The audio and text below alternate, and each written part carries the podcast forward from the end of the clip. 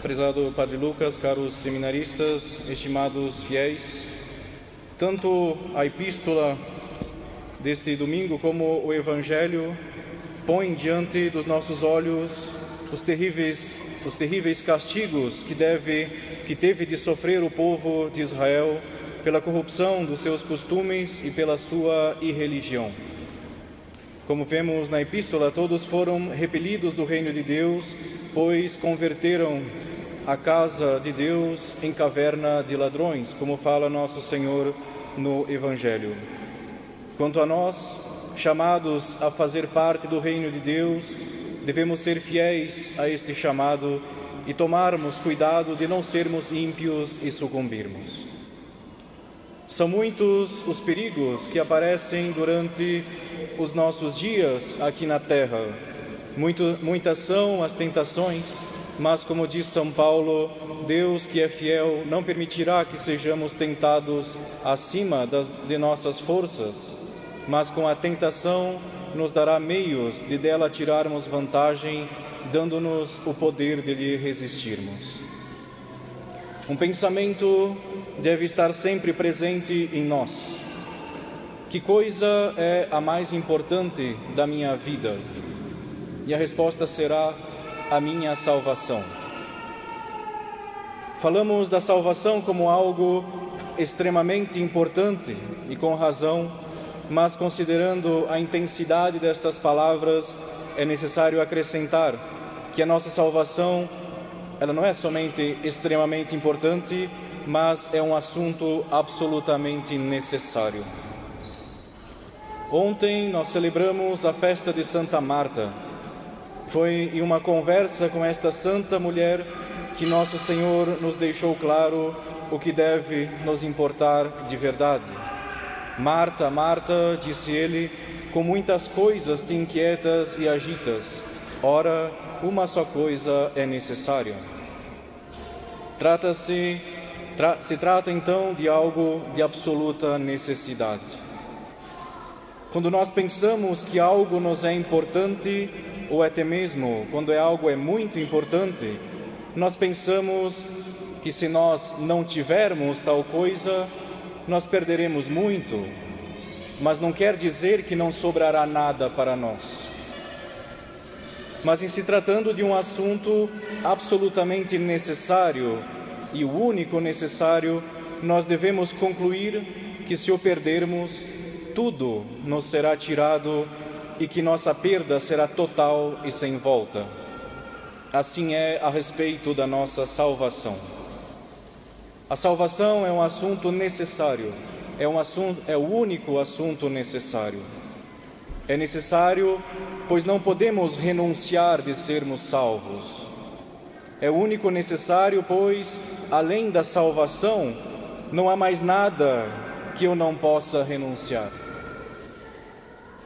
Nós não podemos renunciar à nossa salvação, pois é nela que Deus colocou todas as nossas esperanças, propondo-a para nós como fim último, e dela depende a nossa felicidade eterna. Digo que o assunto da nossa salvação é o único necessário, pois não há nada fora da salvação que não possa ser renunciado.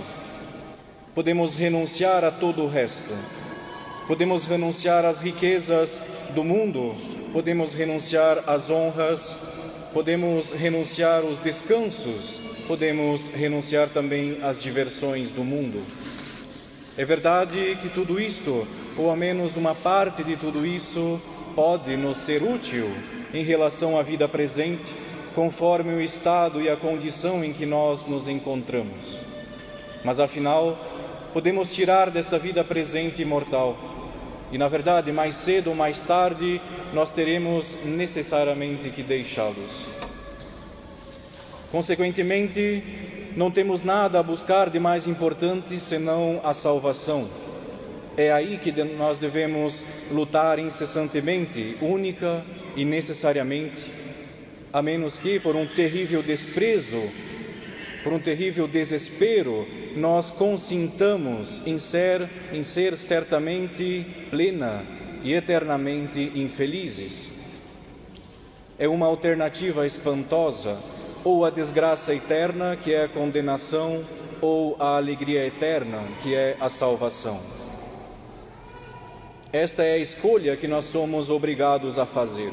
São palavras fortes: o céu ou o inferno. E não temos outras opções. Se nos salvamos, o céu será para o céu será nosso e nunca mais nos será tirado. Se nós nos condenamos, o inferno será nossa casa e nunca mais cessaremos de sofrer nele, pois a morte não nos reduz ao nada, como acontece no caso dos animais, por exemplo, onde se tem uma destruição total. Ao contrário, o homem, quando morre, ele apenas muda de vida, passando de uma vida curta e frágil a uma vida imortal e permanente. Vida que será para os que se salvam uma união de felicidade e bem supremo, e para os que se condenam será a suprema miséria e a união de todos os males. Assim que Deus decidiu em sua sabedoria, esta é a nossa fé, esta é a doutrina católica. Daí vem o fato de que, sendo um assunto tão necessário, nunca nos é permitido abandoná-lo em qualquer situação que se apresente em nossa vida. Um pai, por exemplo, ele pode sacrificar seu descanso, ele pode sacrificar a sua saúde por seus filhos. Um amigo pode renunciar ao seu dinheiro e despojar-se de todos os seus bens por seu amigo. Muito mais, ele pode, em favor deste amigo, sacrificar até a sua vida. Mas, se se trata da salvação, não há vínculo de sangue e de natureza nem ternura paterna, nem amizade tão íntima que nos autorize a fazer o sacrifício de um bem superior por causa de qualquer vínculo humano. Antes de consentir na perda da nossa alma, nós deveríamos, se dependesse de nós, deixar a destruição do mundo inteiro. E isto ainda não é suficiente, pois, segundo os princípios da moral evangélica, e segundo a lei da caridade que nós devemos indispensavelmente a nós mesmos, não só nós não não só não podemos sacrificar a nossa salvação, mas ainda não nos é permitido nem mesmo arriscar e expô-la. A única ocasião voluntária, se for uma ocasião próxima, é um pecado para mim. E custe o que custar para preveni-la ou para afastá-la, não deveríamos poupar nossos esforços, por maiores que sejam. Para compreendermos esta verdade, nós podemos considerar alguns pontos mais importantes e comuns na prática.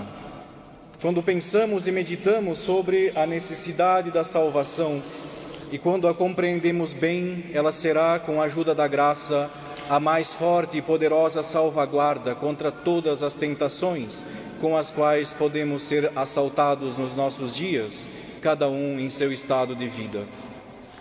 Sabemos todos muito bem a infinidade de situações que nos aparecem no dia a dia decorrentes da nossa natureza ferida pelo pecado original.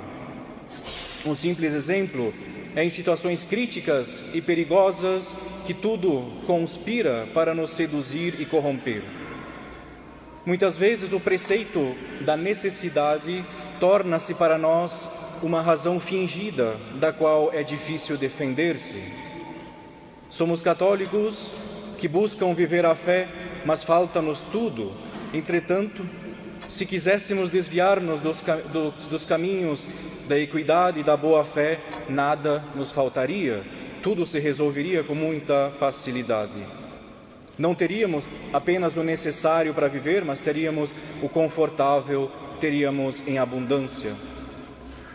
Vivemos em uma grande dificuldade todos os dias, mas nossa vida pode se tornar fácil se nós decidirmos renunciar à fé ou viver de acordo com os princípios do mundo. Vejamos, caros católicos, que domínio não se deve ter sobre si mesmo e sobre os movimentos do coração para não sucumbir a tais tentações e então permanecer firmes no nosso dever. Além disso, quantas vezes não parece surgir uma necessidade de abandonar uma fé mais pura? Para os católicos, tantas almas pelo mundo se perdem e se condenam, pois consentem em resolver seus problemas financeiros com uma pequena desonestidade, e de pequena desonestidade em pequena desonestidade se cometem grandes crimes. Ainda mais, quantas almas não se perdem porque viram necessidade de dar a seus afetos o que estes exigiam e então acabaram caindo na impureza. São almas que não teriam entrado no pecado se tivessem meditado constantemente sobre a única necessidade de suas vidas, que é a salvação eterna. Forma-se facilmente falsas consciências, sufoca-se todo remorso pelo pecado, diz-se a si mesmo que na situação em que se encontra, em todas as circunstâncias que a acompanham, não há lei e tudo é permitido. Exageramos esse estado do qual nós queremos tirar proveito e tomamos como último, último extremo de necessidade absoluta para a nossa vida aquilo que é, na verdade, apenas uma dificuldade, apenas uma inconveniência, apenas efeito de uma imaginação vívida ou uma timidez excessiva. Agora, o que é para nós, em tais ataques, o suporte mais sólido e o mais inabalável? Aqui está, é recordar fortemente esta máxima fundamental. Só uma coisa é necessária: é armar-se com esse pensamento, segundo a imagem de São Paulo, como uma couraça, como um capacete, como um escudo que resiste às flechas mais penetrantes do espírito tentador, e nada pode penetrar. É, digo eu, opor a necessidade a grande necessidade, a necessidade de salvar a própria alma, que é uma necessidade capital e soberana, aquelas outras necessidades de salvar as coisas desta terra. É verdade que, poder, que poderíamos resolver algumas dificuldades se afrouxarmos a nossa consciência. Os pais podem ter uma vida mais cômoda se reduzirem o número de filhos, Podemos ter mais conforto no dia a dia se usarmos algumas roupas imodestas. É mais recompensador buscar refúgio no mundo virtual do que suportar o tédio das nossas obrigações que parecem chatas, enfim, tantos exemplos.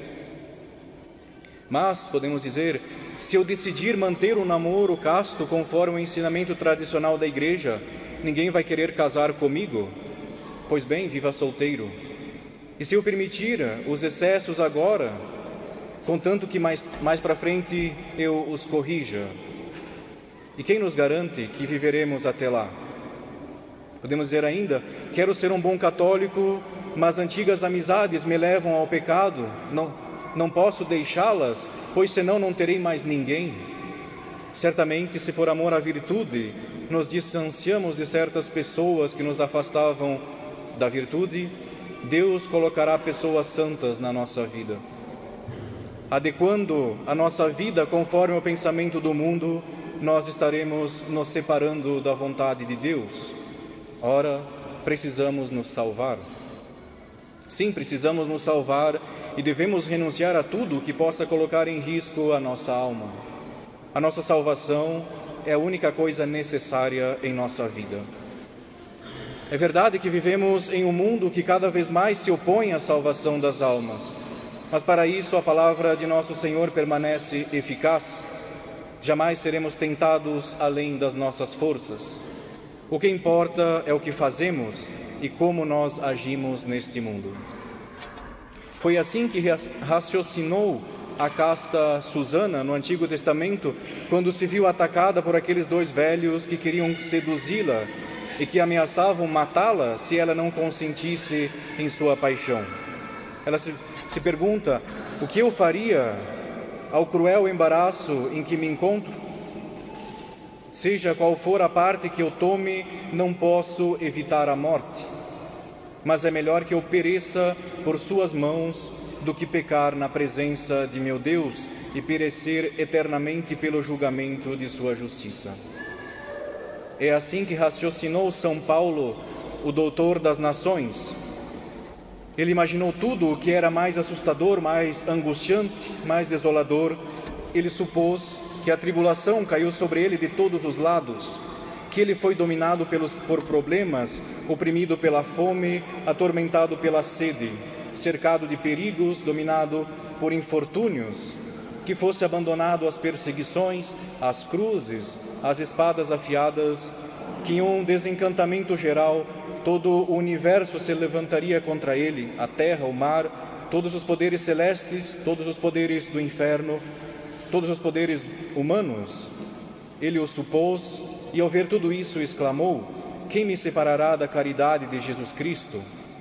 Indo além e pela força da graça que o transportava naquele momento, elevou-se acima de todos os acontecimentos, ele usou responder por si mesmo e acrescentou: Eu sei e estou certo disso, que nem a morte, nem a vida, nem os anjos, nem os principados, nem o presente, nem o futuro, nem o que é mais alto, nem o que é mais baixo, nem qualquer criatura que seja, poderá me separar do amor de Deus, meu Senhor e meu Salvador. Este era o pensamento deste grande apóstolo. E de onde ele tirou essa constância e essa firmeza insuperável? Foi porque ele entendeu que interesse e que necessidade era para ele salvar a sua alma, mantendo-se sempre estreita e inseparavelmente ligado ao Deus de sua salvação. São algumas palavras, caros católicos, sobre a salvação da nossa alma, mas elas não resolvem nossos problemas. Apesar da corrupção que infecta a todos os estados de vida, sempre teve em cada um destes estados fiéis com este caráter pronto a deixar todas as coisas para colocar em segurança sua salvação. Teve e queira Deus que continue tendo para sempre. Temos o exemplo dos santos. A necessidade da salvação será era algo mais para eles do que é para nós. Eles estavam mais interessados nesse assunto do que nós? Não, sem dúvida. Para os santos e para nós, a mesma necessidade. Mas eles pensavam nisso muito mais do que nós, e por pensarem mais do que nós, eles também o entendiam muito melhor do que nós. Pensemos, caros católicos, como eles, meditemos como eles, vamos entender então como eles. E ao entendê-lo, como eles o entenderam, nós, assim como eles, faremos dele, deste pensamento, do pensamento da nossa salvação, o nosso negócio essencial. E dirigiremos a Ele todas as nossas pretensões e todos os, no... e todos os pontos de vista da nossa vida.